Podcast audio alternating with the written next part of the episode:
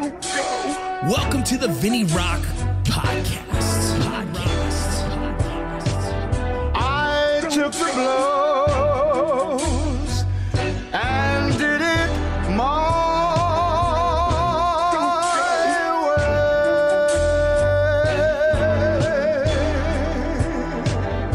way. It's time.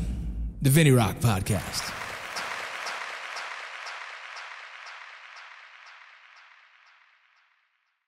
Hey, what's up, y'all? It's uh, Vincent Vargas, obviously with the VinnyRoc podcast. Uh, we just want to say thank you for everyone who's been supporting us and watching us, who is subscribed to our YouTube channel where you can watch the full length of our podcast. Uh, we're having a little bit of trouble with Spotify right now. We're working that out. We haven't uploaded probably the past five episodes, so that's just a pain in my ass that we're working on. Either way, just want to take this time to talk about several of my sponsors. You guys already know one of my main ones is Core Medical Group. I've been with Core Medical Group for about six years. Uh, they're outstanding. They work with a lot of the military and uh, veterans and special operations communities all around you, the people that you are near and dear to. Core Medical Group services them.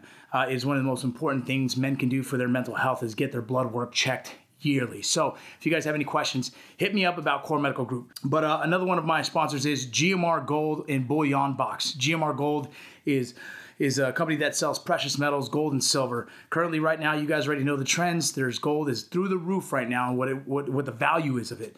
Uh, I enjoy buying uh, my subscription-based model with the bullion box, monthly subscriptions coming to my house, so me and the kids can enjoy, open it up, and have some good times with it. I've obviously hid some before in the past. I'm going to hid some more in the future, hide some more in the future, so you guys can go enjoy doing a little bit of a treasure hunt because I enjoy doing things like that for y'all. Another one of our sponsors is Modern Gun School. It is an online uh, from your own home, learn how to be an armor. Right, this school has all the certifications you need to be an armor. You can do this at the comfort of your own home. They take the GI Bill, they take the voc- vocational rehab uh, um, benefit as well. So, you guys have any questions, trust me, this is a really good company. Several of my close friends have used this and been super proud of it and super excited about it. So if you guys are interested in being armors in the comfort of your own home, please go check them out, as well as Everest.com. Everest.com is a trading post for outdoor goods. If you guys are outdoorsmen, if you guys like to camp, hunt, fish, you can find everything you need at Everest.com go check them out. We have several other sponsors coming on board here soon. We're really excited about them. I'll talk to you about those later on, but right now we're just super excited about the growth of the podcast and we want to continue to grow this podcast. So please like, share, subscribe to our YouTube channel. Go check it out on iTunes or wherever else you listen to podcasts. Thank you so much for being a guest or for being a fan and supporter of the VinnyRoc podcast. Take care. Welcome to the VinnyRoc Podcast. Got a new setup going on. I'm not liking this microphone. I'll probably change it before the next one. I have a guest today. Uh, we we don't barely barely know each other. We met online essentially. He where I've seen you post for, um, and what happened is after I wrote the book, you actually made a post talking about the book, and your correction was funny. But um, that's where I got more like, oh, what's this dude's this story? Um, and so Doc Askins uh, is here today with us. He came in from uh, Kentucky. It was pretty much last week. I said, why don't you come on in and do the podcast? So here we are. Doc, um, from what I've seen about you, you in the medical field of some sort, as well as you focus a lot on the anti hero's journey, your book, as well as a podcast. On top of that, uh, I've seen a lot of things about psychedelics. And so before we get into your story, um, I created a group company called Light the Fuse Wellness. I've shown you the videos. And in that effort was to combat suicide. But through some of the things I've studied, white paper studies and whatnot, um, I try and refrain from using the conversation of suicide and more so in the topic of resiliency, almost like the direction of mitigation. Uh, if I teach people how to live healthier lifestyles, they'll hopefully never get to the red line moment of terminal crisis, if you will. So that's kind of what I what I created. So I thought it'd be really fascinating to have you in here and talk about everything that you have to talk about and i'm just ready to learn okay so this is like yeah new conversation. I didn't want to talk to you when you came to my house. Let me just sit down. Let me set up this cameras because I want to have all these questions and discussions open for the public to see so we can kind of have some dialogue. Um, but please first introduce yourself to the audience. Yeah, absolutely. I'm grateful that you'd have me down here and host me on the podcast here for sure. Um, ben Doc Askins. I like to go by Doc because it's confusing. Uh, I was a combat medic for a decade in the Kentucky Army National Guard, so everybody called me Doc. You know, there's whole years of my life where people call me Doc, and whole years of my life where people call me Ben. But I'm not a doctor. I'm a physician assistant, which is a controversial thing where trying to figure out, you know, I have a medical license, but I'm not allowed to call myself a doctor, but my nickname is Doc, and that's sort of psychedelic all by itself, right? so I wind up working in the mental health field. Straight out of, uh, I went to the inter-service physician assistant program. I was an Oh, cool. okay enough combat medic that I got uh, selected to go down. I spent 16 months at Fort Sam Houston doing the didactic phase, and then 13 months at Fort Campbell uh, working all over post there, doing the second phase, which is all clinical rotations. Graduated in January of 2020. I started my medical career as a physician assistant February of 2020, working in psychiatry, mental health. And uh, you remember what happened, you know, March of 2020, COVID shut down the planet. Oh yeah, and just changed everyone's plans.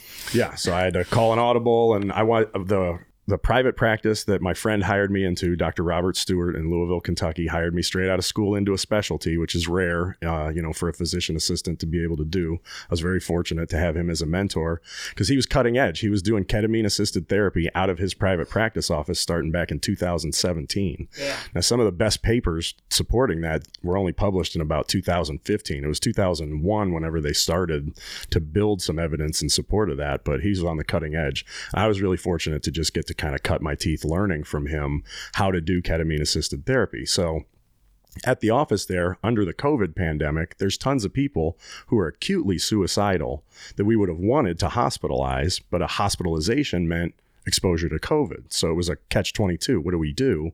I wound up managing my first year out of school a ton of acutely suicidal people outpatient using ketamine assisted therapy, just you know, trial by fire, baptism by fire, trying to figure out how to do that. And, you know, we didn't lose anybody. Everybody, uh, like ketamine works in a way that isn't fully understood yet medically for acute suicidality, unlike anything else. Um, so I was doing that work for about a year and a half, Can I and then stop got you real quick and Yeah, ask yeah. I, a question? Like, what is it that is is it?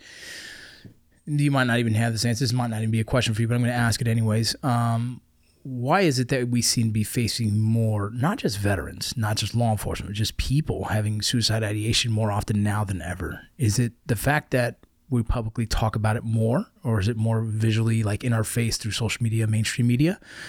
But that question is something I've always wondered. Is that something that you would even kind of have any kind of insight into? Yeah, so I could definitely try, right? Uh, one thing I didn't mention is after uh, deploying to Iraq in 2011, I came back and used my GI Bill to get a Master of Divinity degree from the Southern Baptist Theological Seminary back in Louisville, Kentucky. So uh, I have a medical license and I'm a Master of Divinity, whatever that, you know, cocky title means. but I care a lot about trying to figure out the meaning of life and purpose and philosophy and some of that stuff. In the book, I do a bunch of like my own armchair philosophizing about that. I have a chapter that's just all about anti-suicidality and why I think why I think we've gone off the rails on a bunch of that sort of stuff, but I think it has to do with a loss of understanding our identity, who we are in the first place, and a loss of meaning and purpose in life. And those two things are intimately interrelated. And it's easy to say that, but I think that we've become so unrooted and unmoored from having any direction in life other than like defining ourselves in terms of what we hate and who we're not like, rather than knowing ourselves primarily and who we are in our identity, and then living out of that identity in a meaningful way. So, like I say over and over again in the book, think for yourself or not at all. That's one of the mantras that I have in life is look, I'm going to think, I'm going to take in all the information. Let me go to seminary. Let me go to PA school. Let me go get postgraduate fellowship training in neuropsychiatry and genomics and, uh, you know, Ma- MAPS train, Multidisciplinary Association for Psychedelic Studies, MDMA assisted therapy for PTSD. Like I've got all the accolades and all of the stuff and whatever.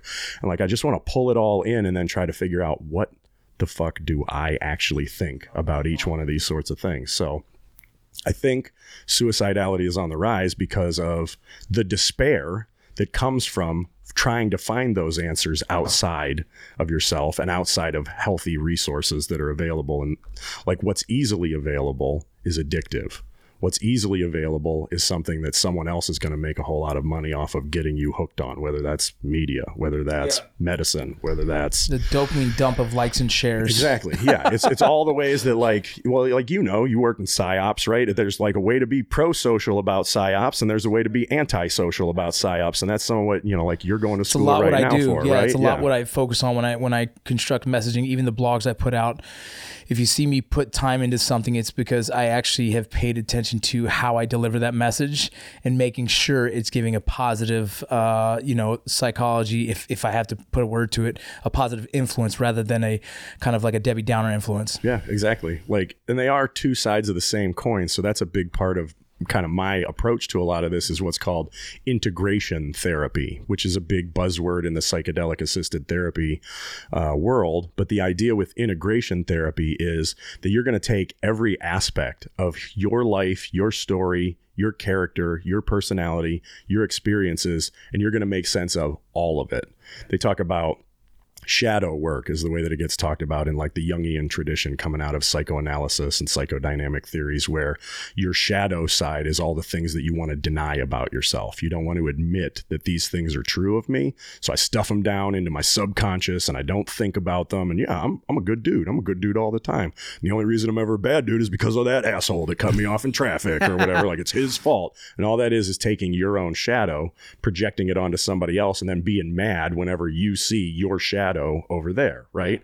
Integration therapy is all about figuring out how to bring in everything about who you are all the good all the bad all the all the evil that you do make sense out of it so that you can be honest with yourself about who you are and then be better than who you were even just 1% better every day for 100 days is 100% better right Yeah, so it's so funny, man. So when I started doing the Mayans thing, the acting thing, I, I kind of felt like, well, while I'm in LA, let me try and write a book. I've been talking about to myself that I'm going to write an actual book, right? I wrote two kids' books that are like, I don't know, it's probably a total of like 40 words. you know what I mean? Like, Yeah, that yeah. is cool, you know? right. But then I wrote uh, Light the Fuse, and Light the Fuse was really meant to kind of uh, track and, and explain my transition, right? But it wasn't it wasn't meant to be just kind of like military heavy, but it was just like my all my fuck ups and how I answered those fuck ups kind of thing. You know what I mean?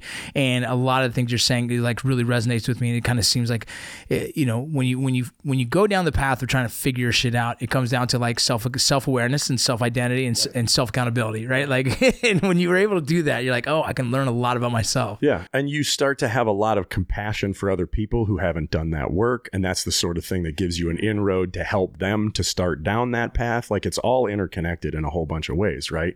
Like we could talk about this individualistically, which is how we do it in America. But across the world, there are places where the culture, it's the norm to, you know, um, magnify the collective over the individual. And we're very individualistic here, which I think is something that also contributes to being atomized and being divided and being separated out from the communities around Alienating you is just kind of in the water, Yeah. right? Whereas in more quote unquote Eastern cultures, there there might be a whole bunch of ways that you sacrifice who you are as an individual so that your family or your tribe or your collective they say does well, it, it right? takes a tribe, right? They, you know, they say that same saying, but as well as you know, I did some Native American sweat lodge, you know, and I did it. I did a veteran version of that, and essentially with the with the uh, the leader, right, the spiritual leader that day was talking about how the in his tribe, uh, back when they would come back from war, they would wash their sins through in the ceremony, and we don't have that, right? Like as, as soldiers, uh, even law enforcement officers, we don't have a ceremonial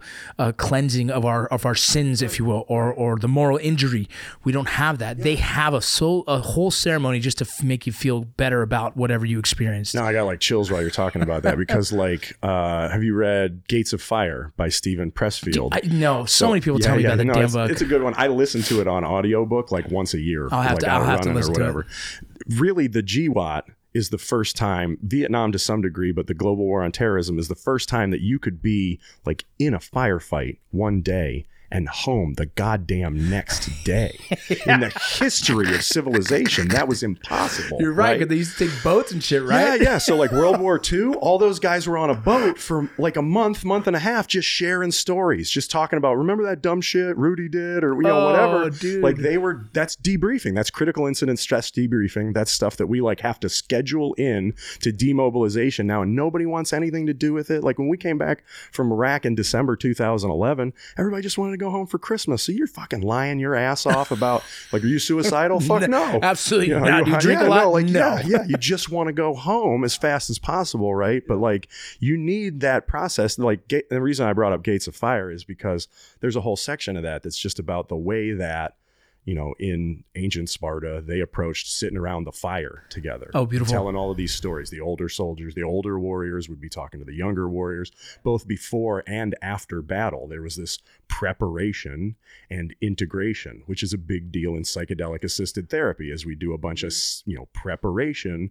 for this medicine session where you're going to have a real intense, non-ordinary state of consciousness. And like you've read probably On Combat with Dave Grossman, you oh, know, have it. I have it. Yeah. that's a non-ordinary state of consciousness. He ties it all to like heart rate, right? Your heart rate gets up over 200. You got auditory exclusion. You got tunnel vision. You got, you know, like all the blood shunts to your core. You're not going to bleed if you get hit in a you know limb wound. All of those sorts of things. That's a non-ordinary state of consciousness that most civilians don't think about. Most people who I'm talking to in psychedelic assisted therapy don't think of it in those terms. But you eat like a whole bunch of mushrooms, or you take a ketamine assisted therapy session at one of my clinics or whatever, and you're going to get into this other state of consciousness as well. So you need preparation before you do that, and you need to integrate it afterwards. And we've lost that completely from the military whenever we send people overseas. Like you can deploy as an individual and return as an individual, and nobody knows you left, nobody knows you came back, and nobody gave a fuck the whole time. Yeah, I'll make. I'll give you an example, dude. So in 2005, we were in Mosul. Obviously, one of the busiest times. 2005 Mosul was fucking hot and heavy, man. We had we had a lot of uh, a lot of action in that in that deployment, and then I took off about a couple weeks early because my daughter was being born, and so we took a flight from Mosul to another base. I think it was uh, Chapman, and all night we're getting fucking rocketed, dude. I'm like, great, I'm gonna get killed before I go see my daughter. I left fucking right, combat. right. I showed up Yeah. to fucking, And and, then just- the ne- yeah, just home. Right. And then the next day I'm in Spain, and from Spain I'm, I'm fucking in, in Washington D.C. And then I'm flight home, and I'm home within within two days of getting rocketed and a fucking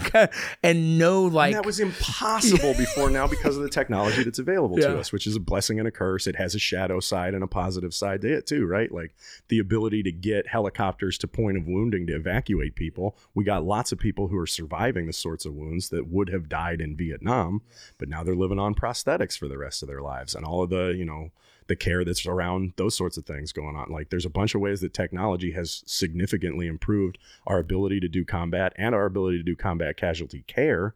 And it's also impeded us from doing really good mental health care because of not being able to adapt what, you know, like we're essentially like overgrown monkeys, but we're able to like travel 50, you know, like time zones away and come back overnight. We haven't adapted uh, the ways that we find meaning and purpose and identity to the ways that we can change our setting and our mindset and those sorts of things. So do me a favor. I know you wrote the book Yeah, yeah. Anti-Hero's Journey. First, explain to me the title, like why you named it that.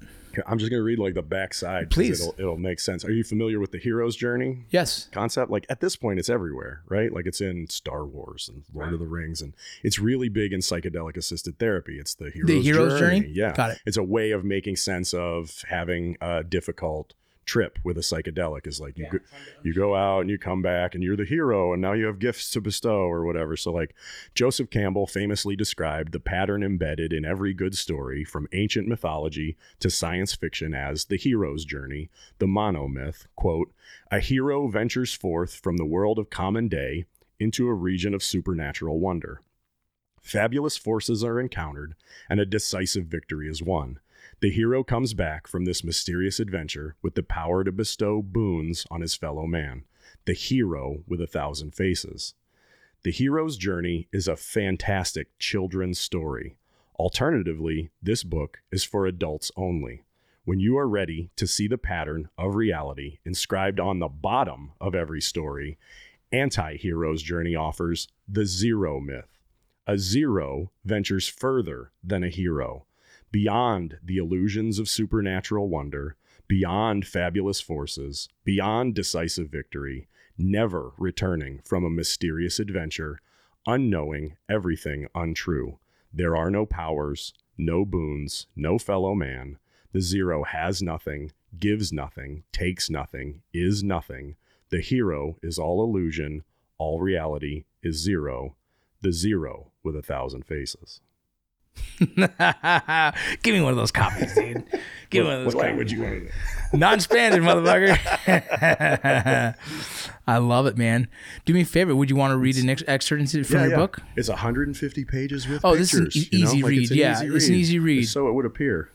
So yeah, exactly. So it would appear you're really intelligent. Like, oh shit, what does that mean? Yeah, yeah. I'll, I'll say up front, like for anybody that wants to listen to the audiobook or read the book or whatever, uh, chapter zero is intended to be like a psychedelic, mind opening chapter. You got to get through it. You got to climb the ladder to ride the slide. Don't tap out at chapter zero. Like it's all good stories after that. But I've had friends who are like, man, I don't, I don't want to read this. Like chapter zero feels like homework or something. Like, just suck it up and read like 10 pages and Fucking a it. guy. Yeah, exactly. Do work, son. Uh, all right. So I was telling you before, uh, the main part of this story happened 12 years ago today uh, to me in Iraq.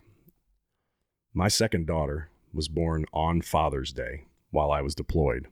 Of all the unreal, heartstring tugging stories, my wife already had a miscarriage the previous year while I was away at WLC, the Warrior Leader course.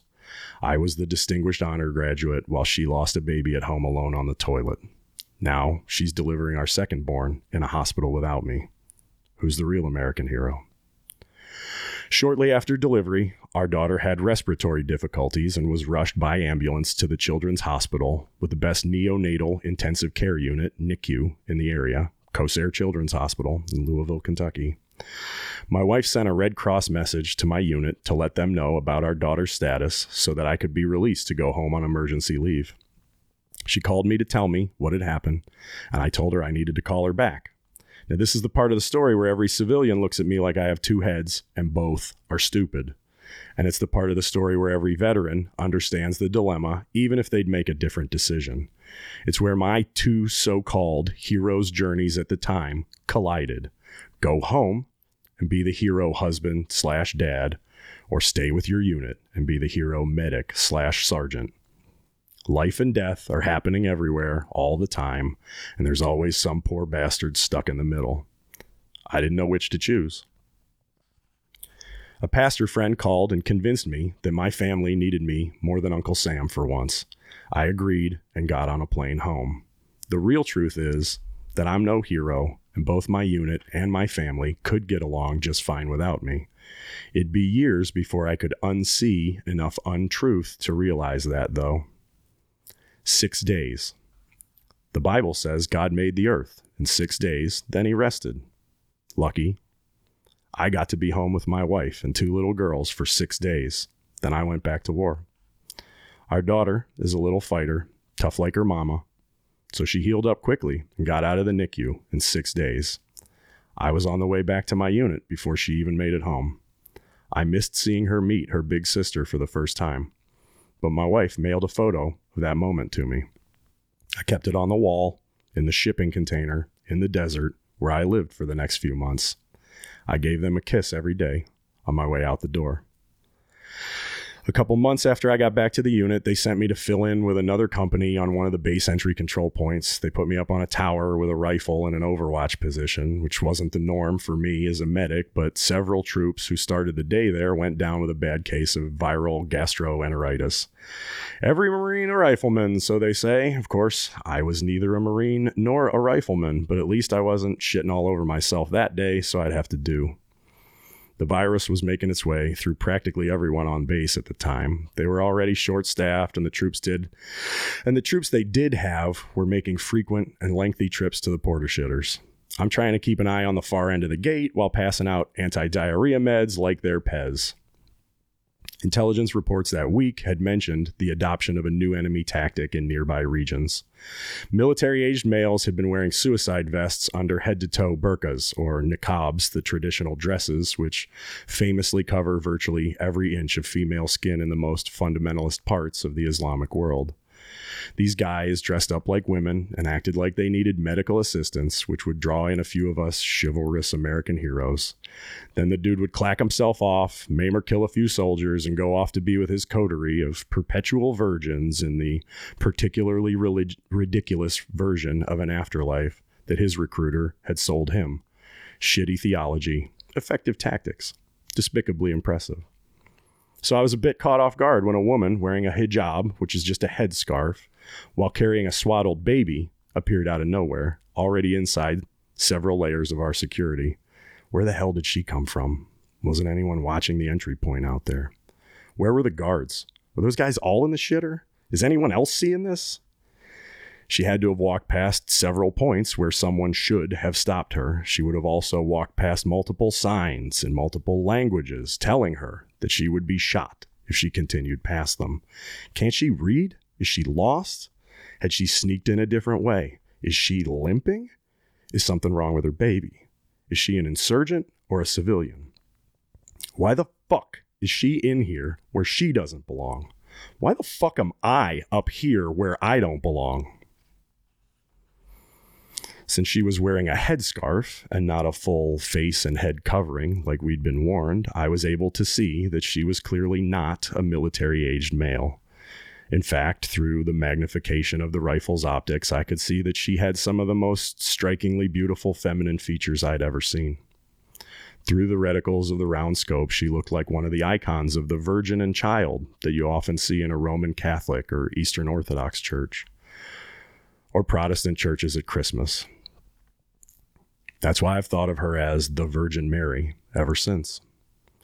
Soldiers down below were yelling at her to stop, but she just kept walking. Not running, just walking, relentless, determined, unyielding, moving forward.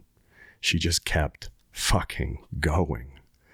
The rules of engagement say to engage at this point. Intel says to watch out for dudes in dresses, but she's clearly a lady with a child. Life and death are happening everywhere all the time, and there's always some poor bastard stuck in the middle.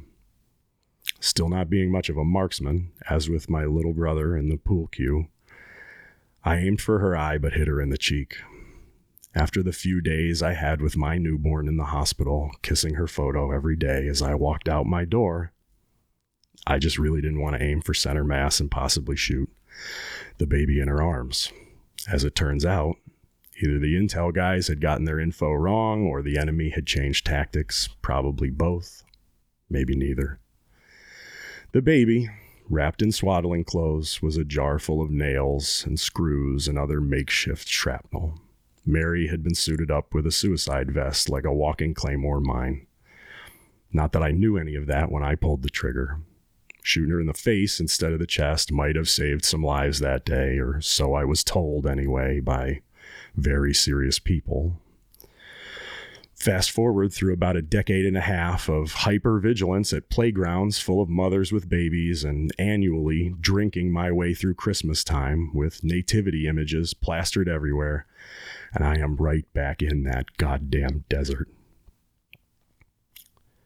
Mary gets up off the ground and approaches me.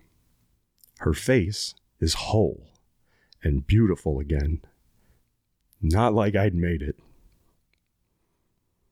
She's not angry. She doesn't want revenge. She isn't waiting on the other side to ambush me with all her friends. She tells me things I haven't had the courage to believe or the wisdom to see for myself. The Virgin tells me she didn't want to be there that day any more than I did. She forgives me for something I always thought unforgivable. She says she'll be glad to see me when I get to the other side with her, and she loves me. Somehow, she loves me. And I find that I love her too. She's okay, and I'm okay. I'm crying hard, but I'm also the most okay I've ever been. Everything's okay in the end, she says. You don't expect your 13 year old daughter to be anything other than who she is. So you can't expect a 13 billion year old universe to be anything other than what it is. Both are pure beauty and pure mystery one and the same. I take off the eye mask and pull off the headphones. I was in what psychedelic assisted psychotherapists call a non ordinary state of consciousness while doing a very intense holotropic breathwork session. It was definitely just holotropic breathwork and emphatically not 3 4 methylene dioxymethamphetamine or MDMA. Definitely not that. That would be illegal. Definitely just breathwork. I'd never do anything illegal not even to save my own life. Assisting me through this therapy session with tears in his eyes is my new best friend, a physician, pilot, entrepreneur, millionaire, Dr. Luke Murray, founder of Awesome Inc. in Lexington, Kentucky. He's under my left arm now, and under my right arm, wiping tears from her face, is his co therapist, the CEO of a large medical company, and the winner of the Miss Kentucky pageant in 2019, Jordan Whiter. We live in a simulation. The Virgin Mary, the ghost haunting that stack in my memory library, gave me a message and exited through the gift shop. It happened on Veterans Day last year, which happens to be the day after my father's birthday. That morning, while I was waiting for a ride to this session, I received a text from an old friend about one of the young troops from our old unit dying by suicide. He didn't have a memory, his memory had him. But my memories don't have me anymore, and I don't have them either. I'm nothing. Knowing that I'm nothing, I spent the rest of the day falling in love with my wife all over again. Like back when I was a virgin. She's just perfect enough that she could almost trick me into going back to sleep in the dream world with her. The perfect wife and the perfect kids are almost enough to make me stop at oneness rather than driving all the way to zero. But then I'd have to change the name of the book, and that shit's just not going to happen.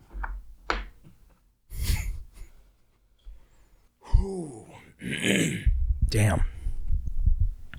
That was heavy. It's beautiful. I uh I had no intention of ever talking about that story ever anywhere, right? And now I wrote a book and like I'm here talking to you about it cuz uh psychedelic assisted therapy. Yeah. Crazy. Um so the scenario you explained obviously happened, but the aftermath of that was during a assisted therapy. You Yeah, got kind to of blend the you- two together yeah. in the chapter there. You get, yeah, No, no, I got it. I understood, and I'm trying to help any of the listeners understand that during your your assisted therapy, you were able to find closure or acceptance Exactly. of that Yeah. because you were able to talk to the individuals as well as internally accept what happened is what happened. Yeah. It, the memory of talking to her in that space feels just as real as the memory of being in Iraq 12 years ago. Like the memories feel healed completely. A good friend of mine, uh, Matt Larsen, uh, combatives instructor, right? Good, good Yeah, buddy. you were telling me about him Yeah. on my podcast. Yeah. Yeah, yeah. yeah. So he's uh he has his doctorate in psychology and all that stuff now, but he focuses a lot on moral injury. And you know, and I feel in in recent times we kind of get confused on what is post traumatic stress and what is moral injury. And I, and I think you know your your particular incident seems like more of like a moral injury, right? Because too many of those things were too close to home, but also your morals and values of a man and maybe how you were raised to ever engage on a woman is like, what the fuck would you ever do that? And having to pull that trigger, as well as having the idea that she had a baby in her hands, and also being so closely related to when you just saw your daughter being born. Too many connections, right? Too many mental connections that was all abruptly changed. And that is probably the number one thing I have dealt with in my career and as well as working with veterans is is I tell my wife I say I expected to go to combat. I expected people were going to get killed, even us, right? Both sides. I didn't expect it to be so confusing on who was the enemy. And I didn't expect the collateral damage that happens in war. And I say collateral damage is kind of a very, um, I guess, almost heartless term. Um, innocent bystanders being killed due to combat practice, you know. Uh, and I think that was what caught me off guard the most. You know, there was there was an incident happened overseas. I don't talk about it too often in this in, in detail, but you know, there was an incident where these males um, essentially were trying to ambush us, and their family was in the vehicle at the same time. You know, they used their family as shields. They they in in there was a there was some kind of study that came out talking about how they, it was intentional for them to do that because they knew psychologically they'd be destroying us you know? And that's a lot what's happened is a lot of our brothers and sisters who went combat and had scenarios such as yours and similar to that um, has not been able to digest that has not been they have not been able to accept uh, that war is ugly, you know, and as much as we have rules in war, not everyone does. Right, right, you know right. and so since we have rules and we have morals and values as human beings and how we're raised and and ideologies and not everyone plays that same game you know um, i don't think we expected to come home with all the baggage and, and we weren't taught how to manage it either what you and i know what was taught was drink right. yeah. Oh, yeah. camaraderie brotherhood drink d- dark humor right, yeah, and it's all toxic. Like it's It's terrible. Alcohol is a literal neurotoxin. It is a the literal fucking worst thing. cardiotoxin. Right? I can't Yeah. get people to understand that. Like trying to tell someone, like, "Hey, man, you should probably stop drinking," is the most offensive. But I'll say this: I too was the guy that said, "I don't trust a motherfucker who doesn't drink." Right. Yeah, yeah, yeah. No, me too. Yeah, yeah. Like we were saying, I was saying to you offline, like, like last year on this anniversary, that like this was 12 years ago today. That happened to me in Iraq. Last year was the first year I was sober on December 5th. Yeah. Right. Like I, I was going to drink that memory away every I year. That was how I was going to same fucking thing. celebrate, So you know, crazy. being a piece of shit was by like slowly killing myself with alcohol. Right. I wasn't going to pull the trigger and do it quick, but I wasn't real happy with myself. Didn't like myself. Yeah, I explain that. I explain it to people as in like um the the way I had it, the way I did it in my head, and I'm I'm I'm assuming it's very similar to what you did was that day. So the anniversary date of my my my friends uh, who were killed overseas. It was uh, Sergeant Braz and Sergeant Brim. I talk about them often because they were just, you know, were a huge impact in my life, right? And their death really, really did a number on me. But on the anniversary date of their death, I would drink, and it was my my mentality of it. Now that I can kind of piece it together, was I wanted to cause pain to myself to show them how much I love them. I wanted to hurt myself so bad and and and destroy my own self to show them how hurt I am for their loss. And, and I and the only way I could explain is like the the it's stu- it's the dumbest thought Yeah. It's process. the psychology of self harm. Right. Yeah. Yeah. Yeah. It's so weird, but but the only way I was able to kind of I got tired of watching all of our platoon. You hear, oh yeah, he got arrested that night. Yeah, he got DUI that night. The same night. That night was like what the catalyst for probably like twenty dudes getting DUIs or arrested by the cops or whatever the fuck, Yeah, right? Stupid yeah, shit. And I sat there and thought. At the same time, I'm, I'm, I'm, I'm, I'm struggling with my own identity with God. Me and him are still figuring it out, you know, in the sense, right? Me and, too. Right. And so I was like, there's no way, if there is a heaven, there's no way they're looking down saying, fuck yeah, drink another shot. right? Right. They got to have some perspective from right. up there, right? There's no Yeah, way yeah. up there they're saying, do it, drink more. Uh, you know, right. In my head, then I, then I start thinking like, you know, but what would they say? Hmm. Well, they'd say, fuck, dude, don't waste this shit, bro. Don't waste this opportunity. And that's what pivoted my mind originally was like, okay, well, that day, just don't drink for sure that day. Because I was still drinking. But I knew that day was like a, a catalyst for worse version of me.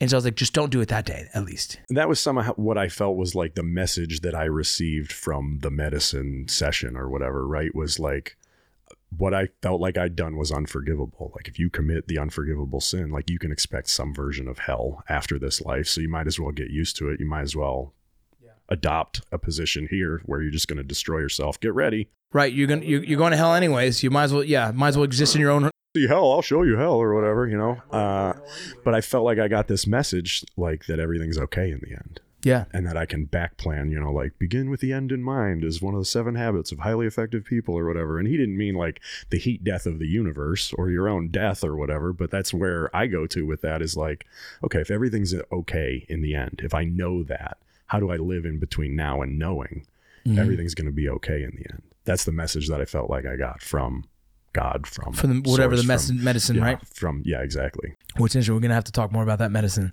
uh, later, but Can, can I say something about moral injury? Because you Yeah, brought that up earlier. I would love it. And, uh, you know, like there's a progression of figuring out how to deal with the fallout from especially modern warfare, right? Like ancient warfare where you're like beating somebody to death with a stick or a spear or whatever, like that takes it out of you. You can only kill so many people that way in a day, where like you can kill thousands of people with the technology that we have with your thumbs, right? It's a big step up from you know uh, the 19th century warfare to 20th century warfare. And what we, we they called it shell shock back in the day right? And it was seen as sort of tantamount to cowardice. It was like the red badge of courage sort of thing. Like if you didn't get hurt in war and you got to go to the rear you're a piece of shit, right? And it's developed some, but there's still tons of stigma around that and a ton of like the symptoms of what we now call post traumatic stress disorder are just autonomic nervous system stuff, like from being in a toxic environment emotionally rather than, you know, like a, a gas chamber situation, like literally or whatever. That's going to wire up your nervous system in a different way so that, yeah, now you have triggers. Now you're at a playground and it's the safest place in the world and you're on high alert because of a situation where there's a it's like a situational mismatch right? Like they talk about people drowning uh, the first time that they go scuba diving because they're not used to having a regulator in their mouth and every other environment except underwater when you panic and you need to breathe you got to get shit out of your mouth. But the one time that that's not okay is when you're scuba diving and you need that regulator in but people drown.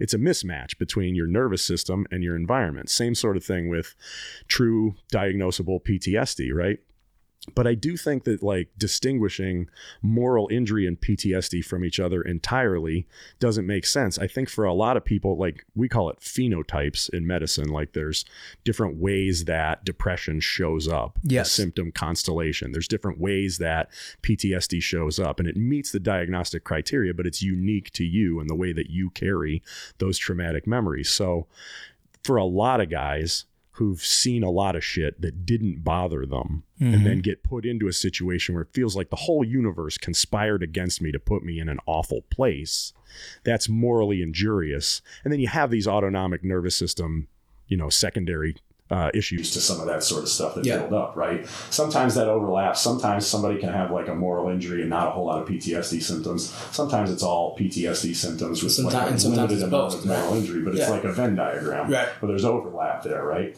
But I do think the future of understanding what exactly, like what the fuck is going on in somebody's brain that makes them respond in these sorts of ways Yeah. after having been in those toxic environments is uh, a whole lot more research needs to be done around what exactly are the effects of moral injury on Yeah. people. That's kind of the kernel of a lot of the, the GWOT vets that I'm talking to Yeah. is there's this moral injury that's kind of the center trauma, right? Like there's this one thing that's in a network in somebody's memory vault or whatever. And if they get into a like a medicine session, they hit that index trauma is what I call it, like, Yeah. right off the bat. And it could be anything. Could have been my dad beat the fuck out of me when I was a kid. Right. Could be like I almost drowned and like my car flipped Right. over. Whatever the index trauma for you is, is whatever it is. But then there's like this network of other traumas that are all just kind of tied in Mm-hmm. together over and over again in uh, in sessions. People will hit that index trauma from a place of like strength and compassion and distance, and then they just work their way out through this network of like, oh, and this other crazy thing happened, and oh, my uncle did this thing, and oh my Yeah. god, like all this stuff happened. And So there's like one And underlining and event. it's like dominoes falling down after they go near that one morally injurious event, the one thing that was the worst day of my life, the worst thing Mm-hmm. ever. As soon as they make sense of it,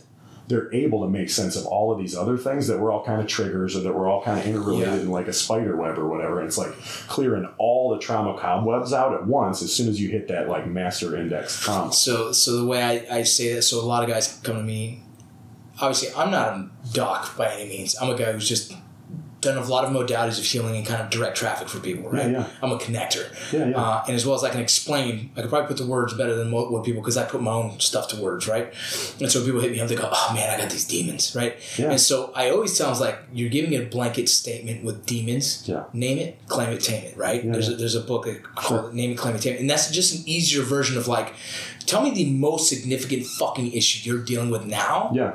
And then we'll address that first. Yeah, yeah. And then we can start chomping out the other stuff, right? Yeah, and so it's like drinking. Okay, if you fix your drinking, maybe it'll fix your relationship, maybe it'll fix your finances, maybe it'll, you know what I mean? Like, Yeah, yeah, so it's yeah, like yeah. ide- name it, claim it, tame it. Like, find exactly what that one thing is first. Besides, besides, because when you give something like my demons, you're giving it a very broad blanket that is hard to understand and define. Yeah. And then at least like bring it s- smaller. You're giving it like an otherworldly name too, right? Like it's clearly Right, or like it's impossible to like, fix, right. I don't even want to look at it Right. or deal with it. It's a demon. It's terrifying, and that's a ton of like prep work for psychedelic assisted therapy. It's similar to like uh, you know responding to an emergency. Go straight at that shit. Yeah. You see a demon, like you could maybe see a literal demon in a psychedelic assisted Yeah. therapy session. The, the scariest thing that your psyche can imagine for you, it will imagine for you oh, sometimes fuck. for a good reason. That's scary. and then the, the prep work is go straight at that motherfucker and ask it what it's doing there because it has oh something to teach you, right?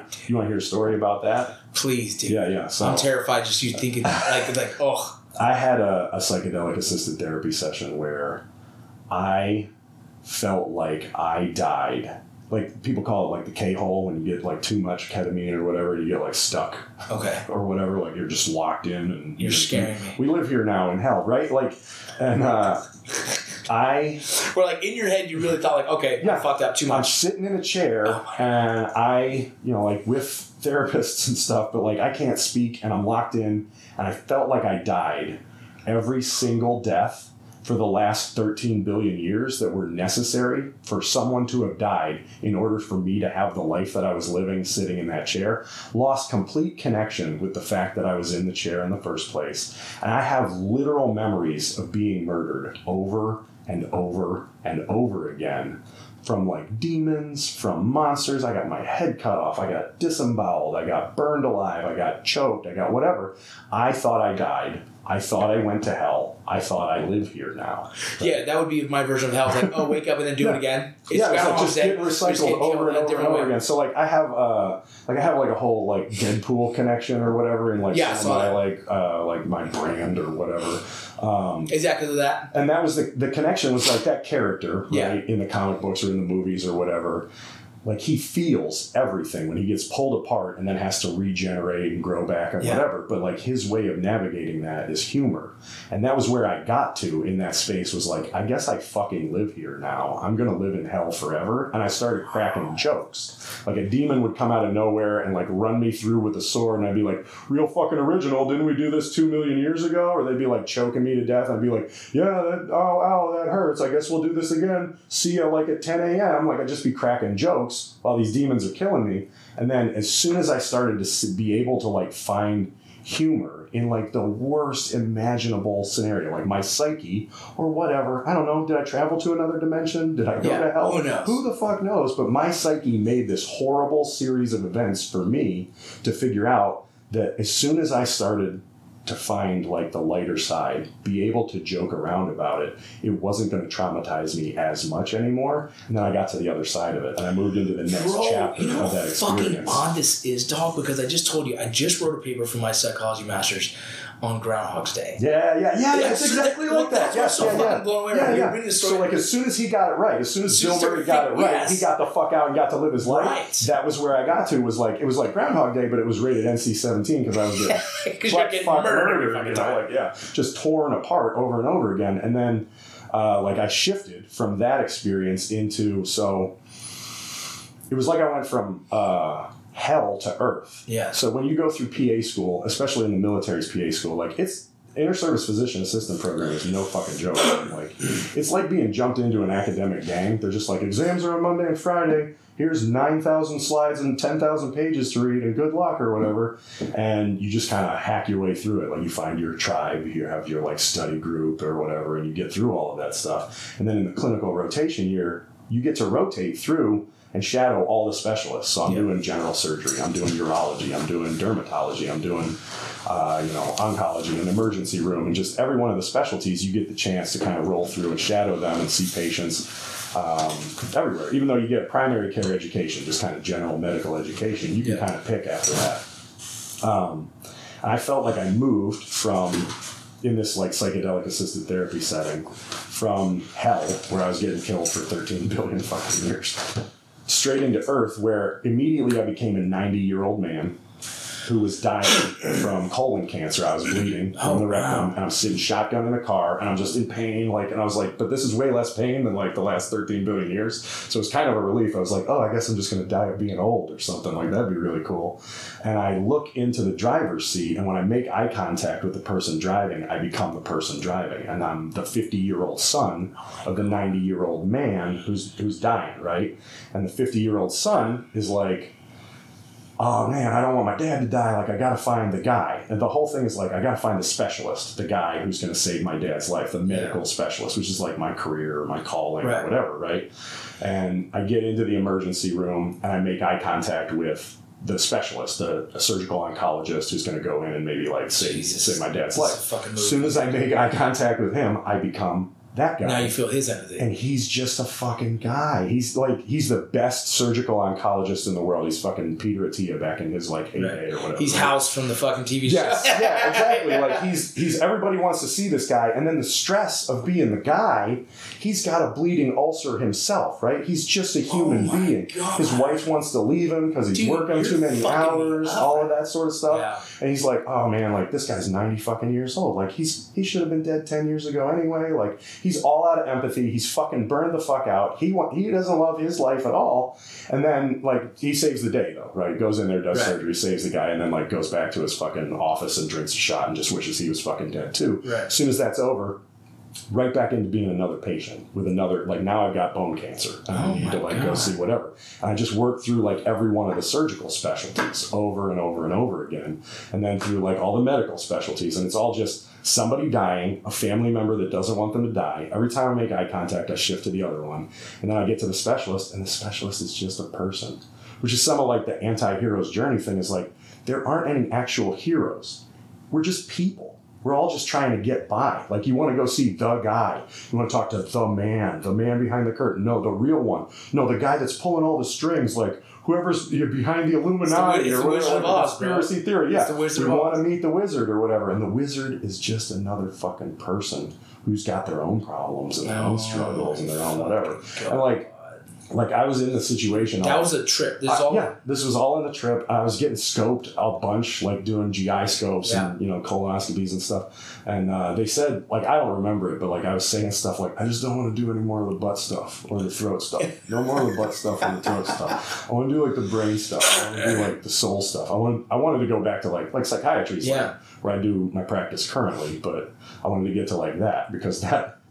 didn't involve like sticking something inside of somebody Yeah. like, bleeding to death or whatever, right? Um, and I got to the other side of that to like when I realized there is no guy, like I gave up on trying to find the guy. Yeah. was like, oh, I guess like everyone's there everyone's there is no guy. It's it's Yeah. zero with a thousand faces on or whatever, right? Everybody's looking for the hero with a thousand faces. There isn't one. It's the zero with a thousand faces. Then I I got sent to heaven, which was like this whole other crazy thing. You want to hear about heaven? Let me ask something. I, I, I want to like Oh, run on yeah, whatever. no, yeah, yeah. you're good. It's it's fascinating that these these assisted therapies, you know, take you through these phases. But I'm curious, just on the aspect of faith, as someone who who has a degree in this as well, um, does it take you further from the Christianity side? Was it Christianity is what you were learning, Yeah, yeah. and does it take you further from that, or does it further solidify it? So, God, that's such a hard question Yeah. for me to answer. I love it. Uh, Just it's it's what's your truth of that, Yeah, exactly. So, my take on it at this point is extremely provisional, right? Like I, it's a mystery, right? Yeah. That's the point of religion, to some degree, in the first place, is the life and the universe is immensely mysterious, and there are ways to believe in any religion that honors the fact that there's a mystery at the heart of it. Yeah. And then there's ways to believe that's just all about rules or all about why I'm right and you're wrong and we should kill each other over it, you know? Yeah. Like, Does it make you feel slightly uncomfortable that you your thought of it is turning your back on Christ?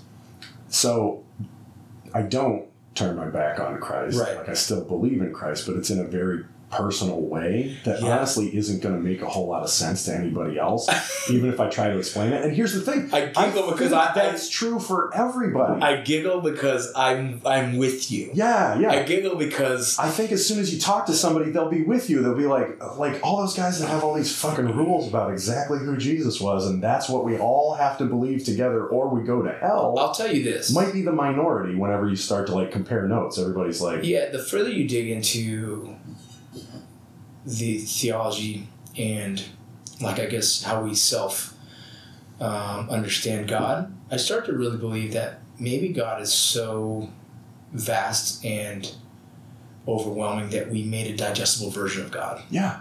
Yeah, exactly. You know what I mean? I think I think and I said I think you know I think humans probably aren't capable of really understanding what God is and even putting a definition to it. Mm-hmm. Right. It's almost like Yeah. because you hear people going deep Yes. into like and they say these beings, right? Like I, I think we've had to make it digestible so that we can say, okay, there is a higher power. Yeah. And what's scary is then like all these different versions of gods across the Yes. nations, Yeah, across yeah. the world. Yeah. You know, and and I think the the underlying thing is if you if you do bre- even breath work or meditation, right? If you get deep enough into it, like you start finding like there's definitely a higher power. You know what I mean? right. Yeah. And we're definitely I'm not it. yeah, yeah, exactly. and we're definitely connected. Yes. You know, Yeah, yeah. That is even more like, you know, I've been writing another book currently because I'm like I did the whole border patrol book, which makes me go deeper into my my heritage and, and life, and then I start to Yeah. I, I raised the question to a, to a, a thought leader, uh, a, a friend of mine, a mentor, and I said, "What happens if we all had the same skin color or no skin color? Right.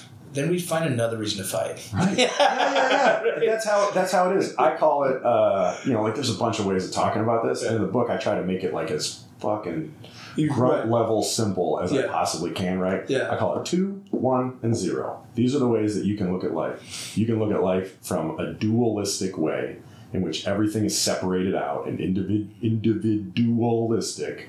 So you and I are different, and all I focus on how all the ways that we're different, right? Like we're Christians, but are you like 12th century Orthodox or Roman Catholic split, or are you Western, you know, 16th century Protestant and Catholic split, or are you one of the 39,000? I'm not sure what happened. I guess it came from like what I was saying is like if we had all the same skin color, we would find something new to argue. Right, right. And I was talking about um, 210, right? At like level two or circle two or whatever, you find all the differences. You separate everything out. You just divide, divide, divide, divide, divide, all the way down.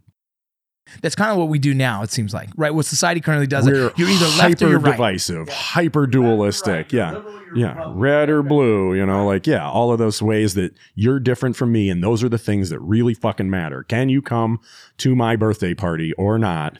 Depends on all of this sort of bullshit or Are whatever. you my right? friend or hers? right yeah yeah yeah you just define yourself in terms of all the things that you're not um, in christian tradition they called that there's a the cataphatic way and the apophatic way of talking about god. Cataphatic is like all these things that you can say god is and then apophatic is all these things that you can say god is not and you, god's a mystery. So it's just all these negative ways of saying he's not limited he's not small he's not all of those sorts of things right? So two is all about finding the differences and maximizing those and fucking killing each other over them, right? Like that's the history of religious warfare is like your Jesus and my Jesus.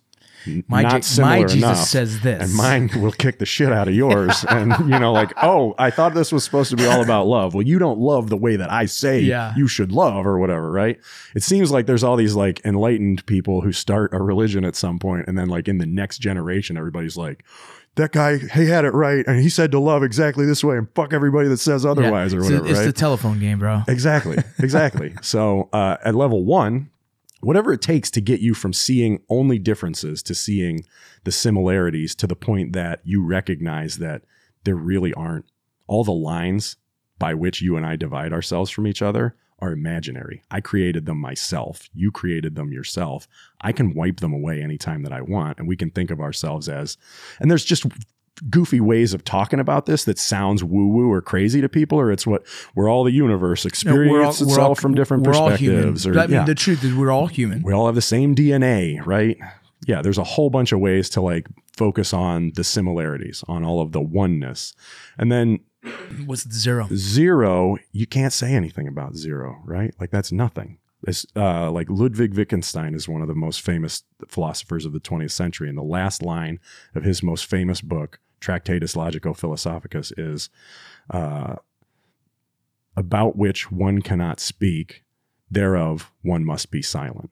And he just ends the book with like a mic drop, like, okay, so I had more to say, but you can't actually say anything about zero. You can't actually say anything about God because it's an ultimate mystery. Everything that I'm saying about it now is inadequate to convey the meaning of what's on the other side of from the the imaginary line between one and zero. So what you know what is zero? I can't talk about it. I can try. I can say a bunch of stuff, and it'll point you in that direction to some degree.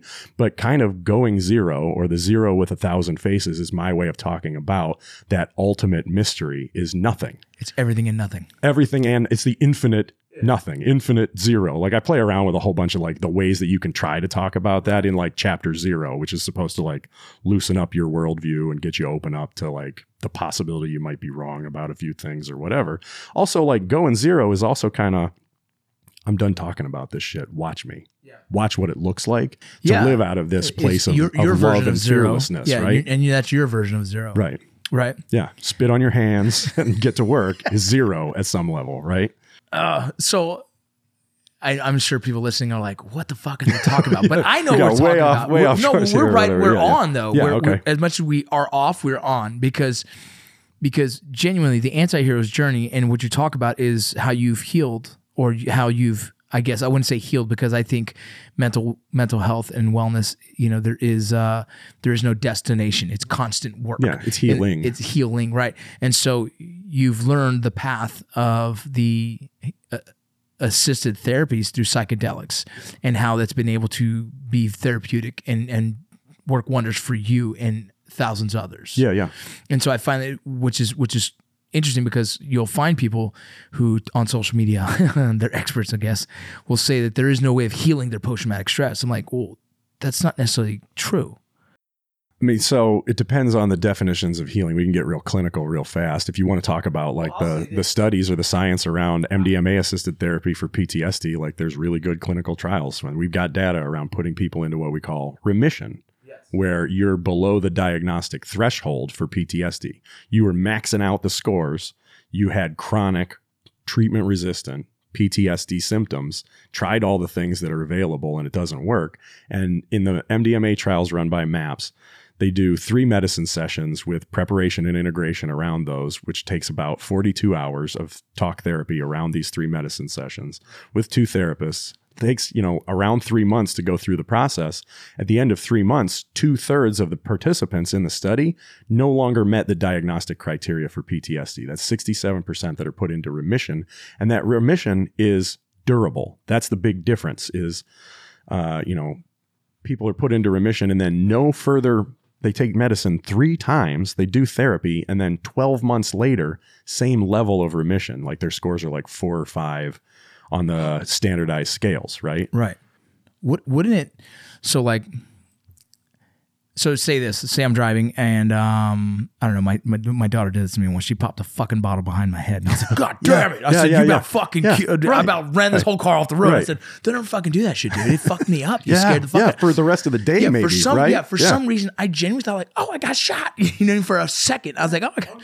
And I tried to explain to her like, don't do that. And she's like, "Wh- wh- what's what's up with that? Later on, I explained. I was like, look, I, I I have a little bit of post traumatic stress, but really, it's like I'm hyper vigilant and and very on edge about things that explode real quick in a vehicle because because experiences in combat, right?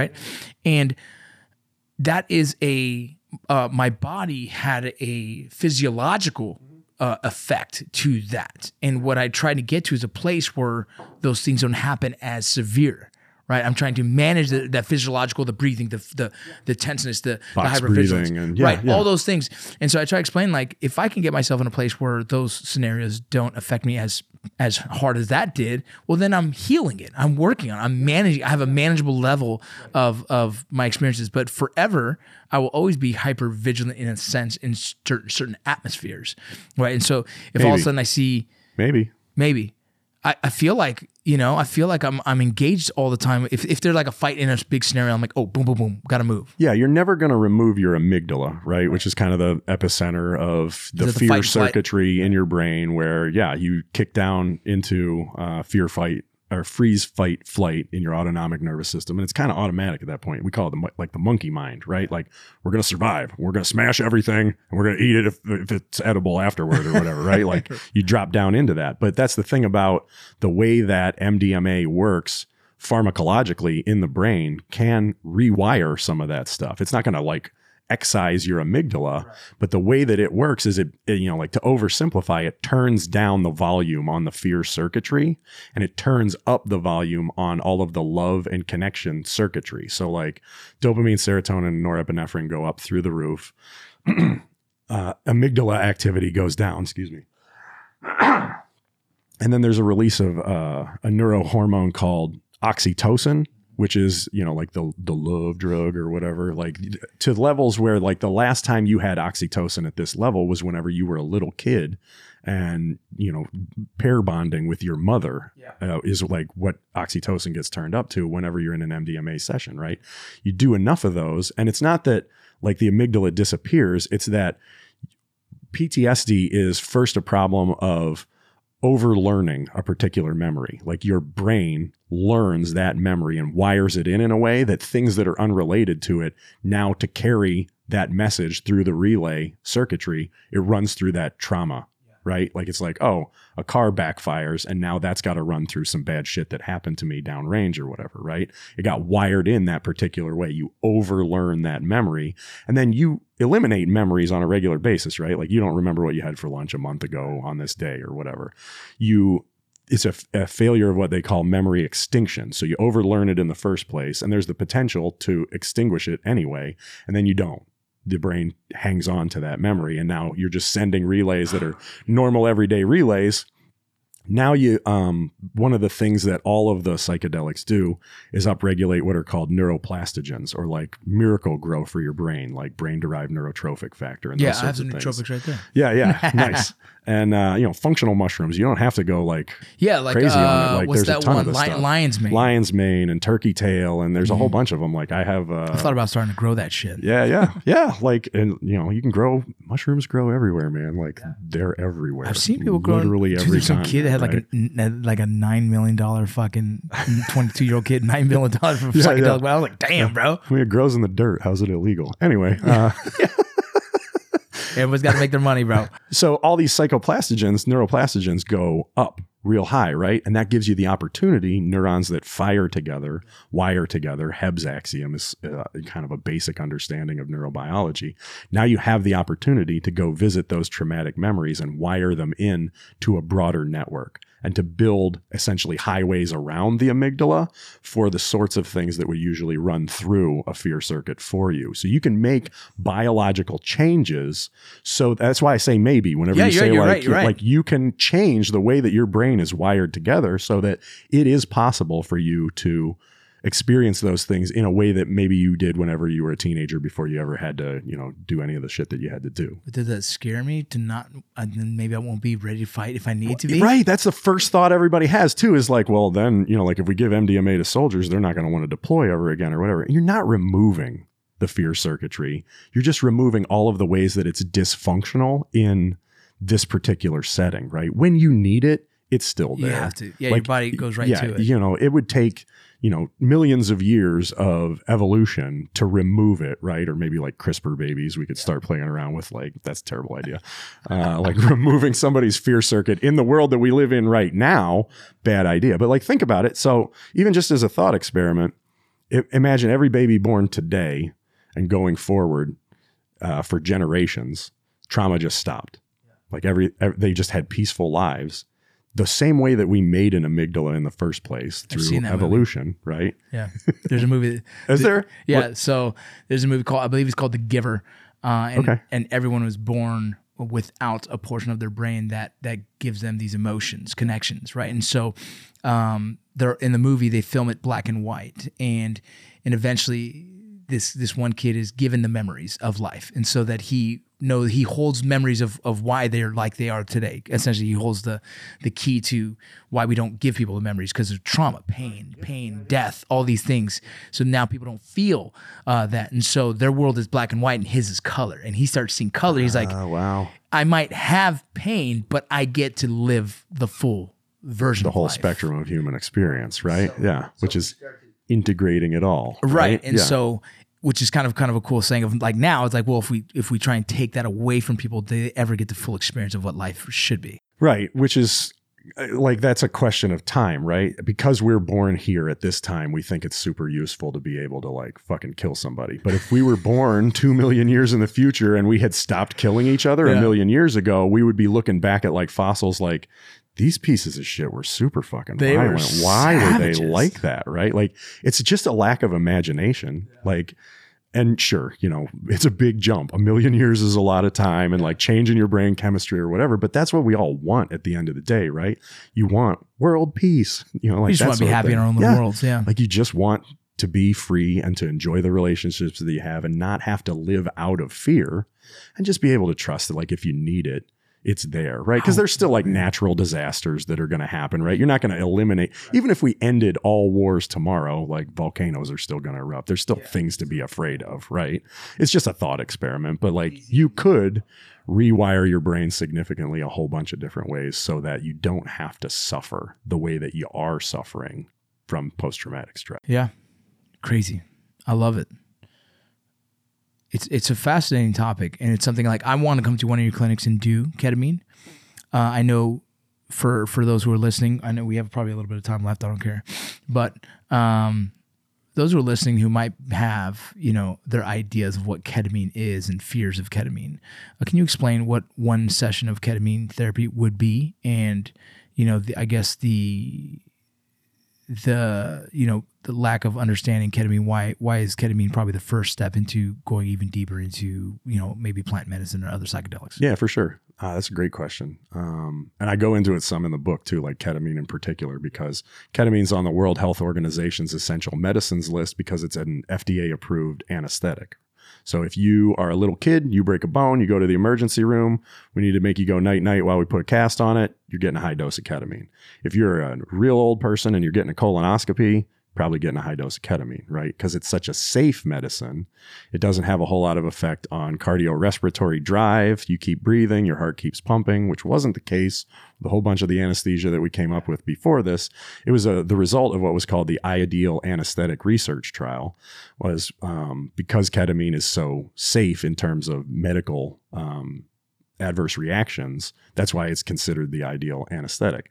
We learn about it at point of wounding care in like uh, tactical combat casualty care courses and uh, in the military and in police, fire, EMS, all of that. Um, we use it at high doses to put people to sleep to take out their appendix. You can use it at super low doses for analgesia just to take away pain. It's got pain relieving qualities. And then there's this kind of in between space that we call sub anesthetic dosing that gets used in psychiatry to kind of create a non ordinary state of consciousness. So you're awake and not awake. like a You're- meditative state almost Exa- yeah, exactly. Like you're in this dimension and not in this dimension or whatever it is, right? And it's unique to everybody, to themselves, um, their experience there, right? The way that ketamine works in the brain, it's got a whole bunch of different mechanisms of action that we don't necessarily have to go into. But what it does, uh, it has a really short half life in the body, which means it's about five and a half half lives in the body before the medicine's gone. And ketamine's is 15 minutes. So within like an hour, it's out of your system. If you get it um, through IM, an intramuscular injection or an IV infusion, it goes, you know, straight into the bloodstream. It's bypassing the liver. So the metabolism winds up getting straight into your brain and doing its job.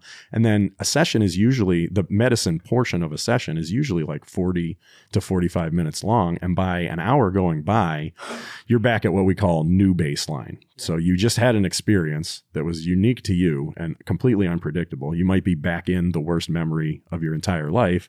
Or I got one guy who would would just be like in the chair yelling, I'm 10,000 trapezoids on the floor right now. And I don't know what that means, but like I'd like to get on that level someday or whatever. Sounds dope, You know, bro. yeah. It's super unique to each individual. And you have this quote unquote psychedelic experience ah, where you you open up but it's super short it's super low risk like there isn't even a reversal agent for ketamine like it's just time like okay you're having a bad time wait 15 minutes and it's gone right get through yeah it so, that's why it's a safe one to start with in a have bunch you of done ways i mean i don't know if i'm allowed to ask this have you done other psychedelics i don't know if you're allowed to ask that and i don't know if i'm allowed to answer that Good. Sounds good.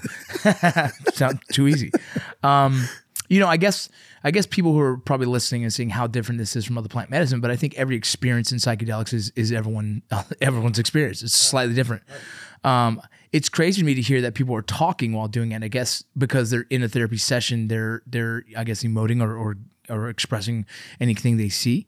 Is that what it is? Because I I imagine like if you're in a trip, you're just sitting there like zong, zonked out, but I don't know. There's a lot of similarities and differences. Like people compare trip reports, and there's like whole websites online of people, you know, like there's Reddits and subreddits all about like whatever you saw in the K hole or whatever you saw on, you know, mushrooms. K hole, is that yeah, they call it? K hole. Yeah, like if you turn the dose up too far and you get stuck somewhere, you get stuck in hell, then yeah, they call it the K hole or whatever because you feel like you're just getting recycled and you can't get back out and you're just So with that same, you're question, still conscious, but Yeah. you, it's like an anesthetic dose that's just a little bit too low. Like if you were getting surgery, you'd be having a real bad time because you're awake enough, or if you're like Oh, It's like in when you psychiatry, they you went too feel high. it, but they're out. Yeah, yeah, exactly. yeah, that's not where you want to be. so there's you know people that probably be scared to do something like this anytime you mention psychedelics they're like oh no i've heard friends who gone too far and they've changed forever you know that i hear that a lot i don't know if that's ever, ever fucking true um but there's people who say like yeah man it's not good for you you'll fuck it it'll fuck you up forever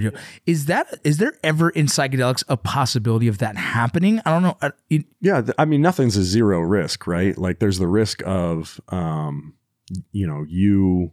There's adverse reactions to like anything that you put in your mouth. Like you can be allergic to it, you can have a bad time on whatever, you can overdose on whatever, right?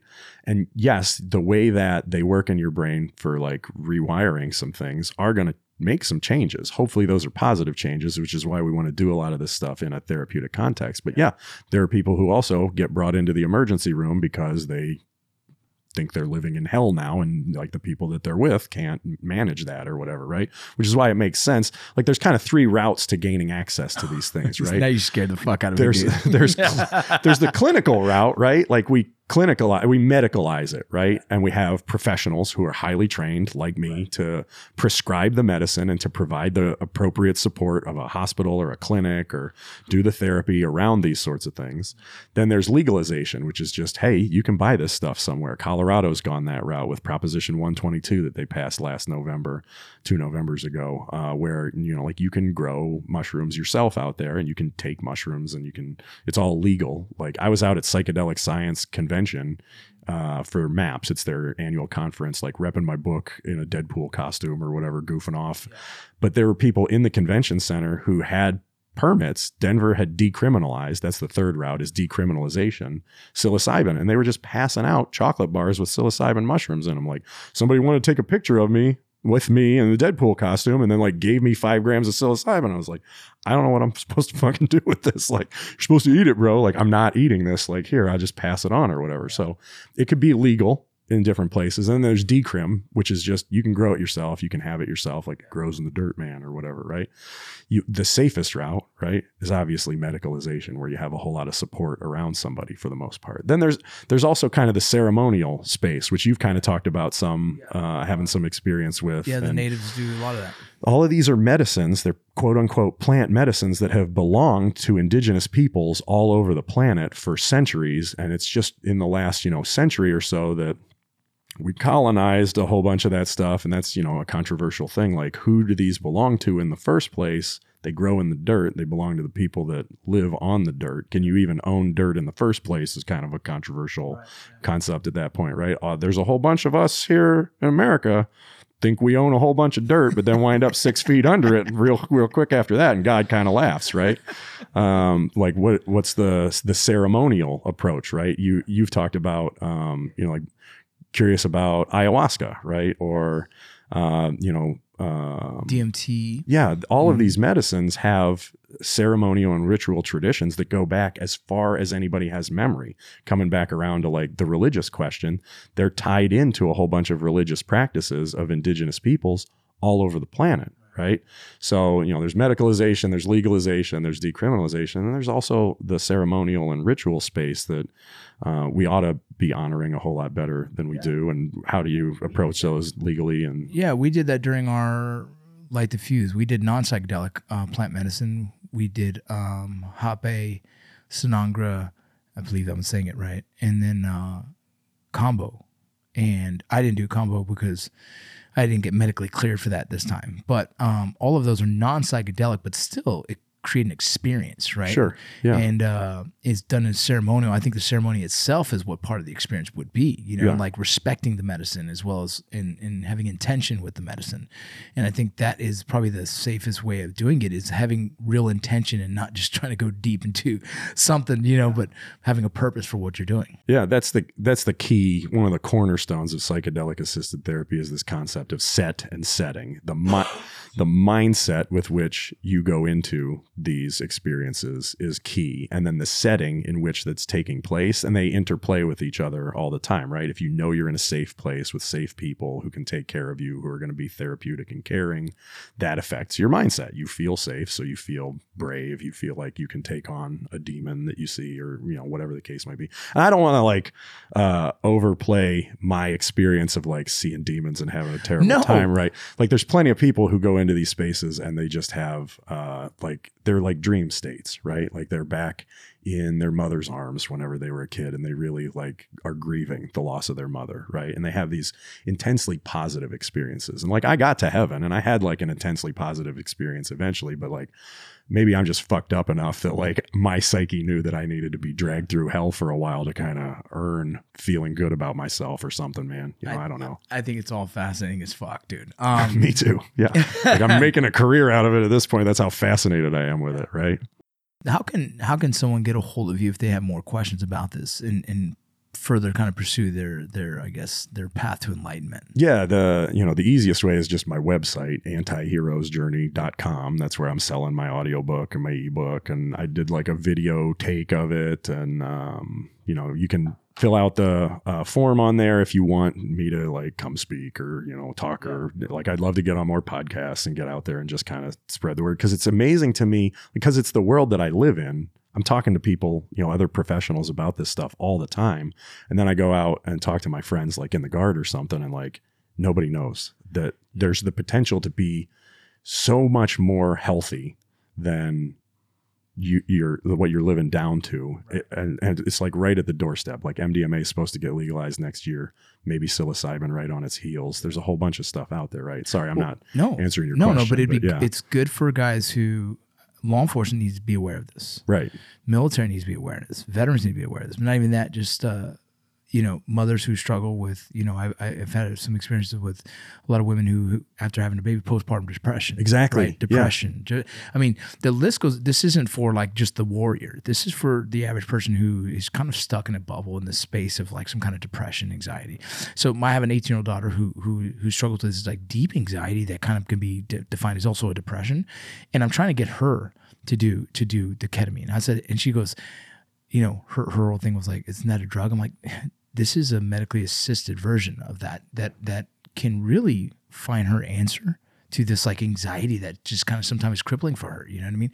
And, and so I say that is like, if you're listening to this and you have a question, it, this is not just for the warrior. This is not just for the law enforcement officer. This is for anyone who is kind of stuck in this phase of like, man, I can't seem to find an answer for this feeling, this depressive state, this anxiety state, this maybe this this hardship, uh, uh, the loss of a loved one that I can't seem to break this this this feeling of like doom and gloom or sadness. This is one step in a direction that maybe is not orthodox that you what you've been told left and right from friends or whatever or from other doctors. And this is not the extreme of going down plant medicine ayahuasca that a lot of us talk about. Sometimes you've probably heard on other podcasts. This is kind of like the first step into that direction that is medically assisted with with doctors and and you know physicians who who are trained heavily in this space. This is really a good answer. I've had a lot of friends who've gone this route and this is just opening that door to hopefully healing these deep deep um, depressive states and anxiety states and and these these phases of like when you lose loved ones sometimes it's hard to dig yourself out of. And this is one of those things that i've seen work and i personally am going to experience myself. Yeah. I I, want to emphasize that it's ketamine assisted therapy, that it's therapy first, therapy throughout, therapy afterwards. At the clinic that I own in, just outside Louisville, I don't do that solo at all. Like you, it's on a referral basis only. You can't walk in, you can't self refer. You need to be in therapy with a therapist already. I'm not a therapist. I'm a physician assistant, right? And nobody knows what the difference is. Nobody cares. But I only work collaboratively in that clinic. You have to already have a prescriber, already be under somebody's care, and then I'm augmenting what they do with ketamine assisted therapy because I'm good at that particular modality of therapy. Now, the other clinic that I work at in Kentucky is called Expedition Mental Health, and expeditionmentalhealth.com is where you can go. And that's more of an integrative psychiatry practice where, like, we provide everything. And one of my collaborating physicians, Dr. Kristen Dawson, is a double board certified child and adult psychiatrist, used to be on UK faculty. I, I, tell everybody she's the best psychiatrist on the planet. She's the nicest person. She's a really good friend of mine. I'm blessed to be able to be working in my own space and then to partner with her uh, in Lexington. Um, to be able to do some of those sorts of things. But we are very therapy first, therapy throughout. That's the key because it's not just taking ketamine, right? Like ketamine is also a drug of abuse. Like you can buy ketamine out on the street Yeah. and you can take it and Special K. not get yeah exactly right and not get any better at all, right? Like you may have a good time or Well, something, with whatever, mushrooms. you know. But Same with mushrooms. Yeah, exactly. Like you can take this stuff for different intentions with different mindsets and different settings. But if what you're doing is trying to address a mental health concern of some kind, you need to already be in therapy and augment it with some of these medicines. It's a deeper other way around. conversation that not everyone listening will understand, but that medicine, the the medicine is special, right? And, and it has its own spirit essentially, and it has its own energy, and so you have to respect that. And uh, when you start to understand that, well, then you see it differently. Exactly. Yeah, and you got to get on. It's one of those things, right? Like if you know, you know. Once you're in, you see, like, oh, this is what they were talking about all that time, right? Same thing with like zero. Oh, it's a big mystery that you can't say anything about, but you can experience it, right? You can have the experience, and then you know, and then you just kind of like make up your own way of like everything was like Legos for a while, or like you know, you find your way of talking about it, but you recognize that all words are hollow tools for trying to convey the significance of the experience that you just had. Love it, dude. That camera right there. Go ahead and plug your book as well as your social media. Yeah, yeah. So I'm on all of the social medias at Doc Askins for Facebook and TikTok and YouTube and Instagram and whatever else is out there on uh, LinkedIn. You look me up as uh, Doc Askins. My website is antiheroesjourney.com. You just click download the journey now and you can get a bundled uh, audiobook, ebook uh, available for over half off. No coupon codes needed. I just knocked half off for the rest of the year because it's Christmas time. Um, if you want to, you know, look up the clinics, expeditionmentalhealth.com in Lexington. And then I don't even have a website because I work on a referral basis only in Louisville. And then I also work at Wild Health. You can go to wildhealth.com. That's primary care and health coaching and like some of the genomics based precision medicine that we didn't really get to talk yeah, we, about we had to do another session on that one. uh, a fellowship and training on all of that. And you can get 20% off at wildhealth.com on your first year membership with the code just all caps DOC, D O C. And it is medicine 3.0, 3.5, 4.0, whatever you want to call it. It's it's trying to do the best possible care for patients that you could ever imagine. It's like the sort of medicine that's available only to the richest 1%. We're working to bring to everybody. We're trying to figure out how to solve for all of that stuff with insurance, with all of those sorts of things.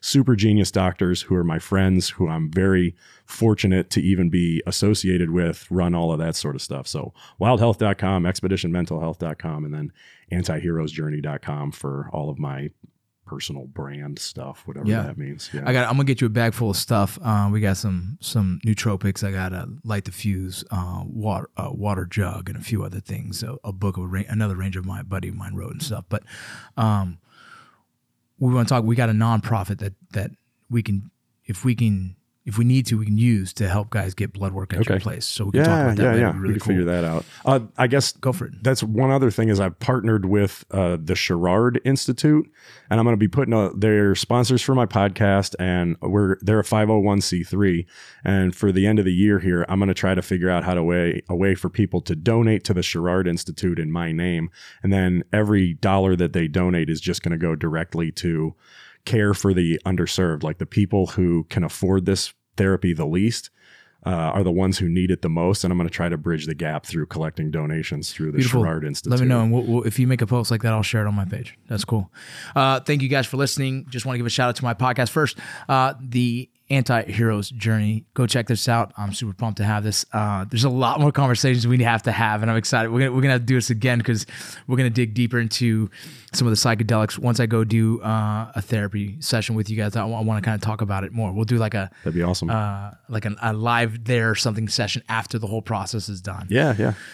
But my sponsors, don't forget Core Medical Group. Uh, you can go get your hormones checked. I promise you, you need to go do that. Go get your blood work done. Go let them know that the VinnyRoc podcast sent you. Uh, if you're a man, if you're a woman, some people don't know that, but women need it too. So go check that out. Modern Gun School is an online gun company. You can you could it's a gun education school essentially. You can use your va loan uh, your va benefits. You can use your voc rehab. Uh, they'll pay for you to go get your armor certification and you do it at the comfort of your own home. They send you all the tools. I'm going to get one sent to me so you guys can kind of see what it looks like. Gmr gold and bullion box. Go get yourself a bullion box now. It is a subscription based uh, it's a subscription based model where you can get your gold and precious metals. If you guys didn't see, metals are through the roof right now. Gold is blowing the fuck up. So you heard it here first. Go get some GMR gold. Go get a bullion box subscription. Uh, when I have another sponsor, I'm really terrible at this. GMR gold, blah blah blah. Yeah, I'm gonna get I'm gonna get my butt kicked. Uh, Modern Gun School, yes. Core Medical, yes. Uh, GMR Gold, yes. And I know there's another one that I'm gonna have to do a personal. I'm gonna get in trouble for it. Either way, hey, I love you guys. Thank you very much. Don't forget to go check out my book. Uh, I have it here, Borderline, as well as go check out some Veteran Gear. And uh, on Wednesday nights, we do a live men's call. You check it out. If you guys like it, like and subscribe my YouTube channel. We're trying to grow those. And uh, go check out my partner here. He's, he's a fucking badass. Thank you very much.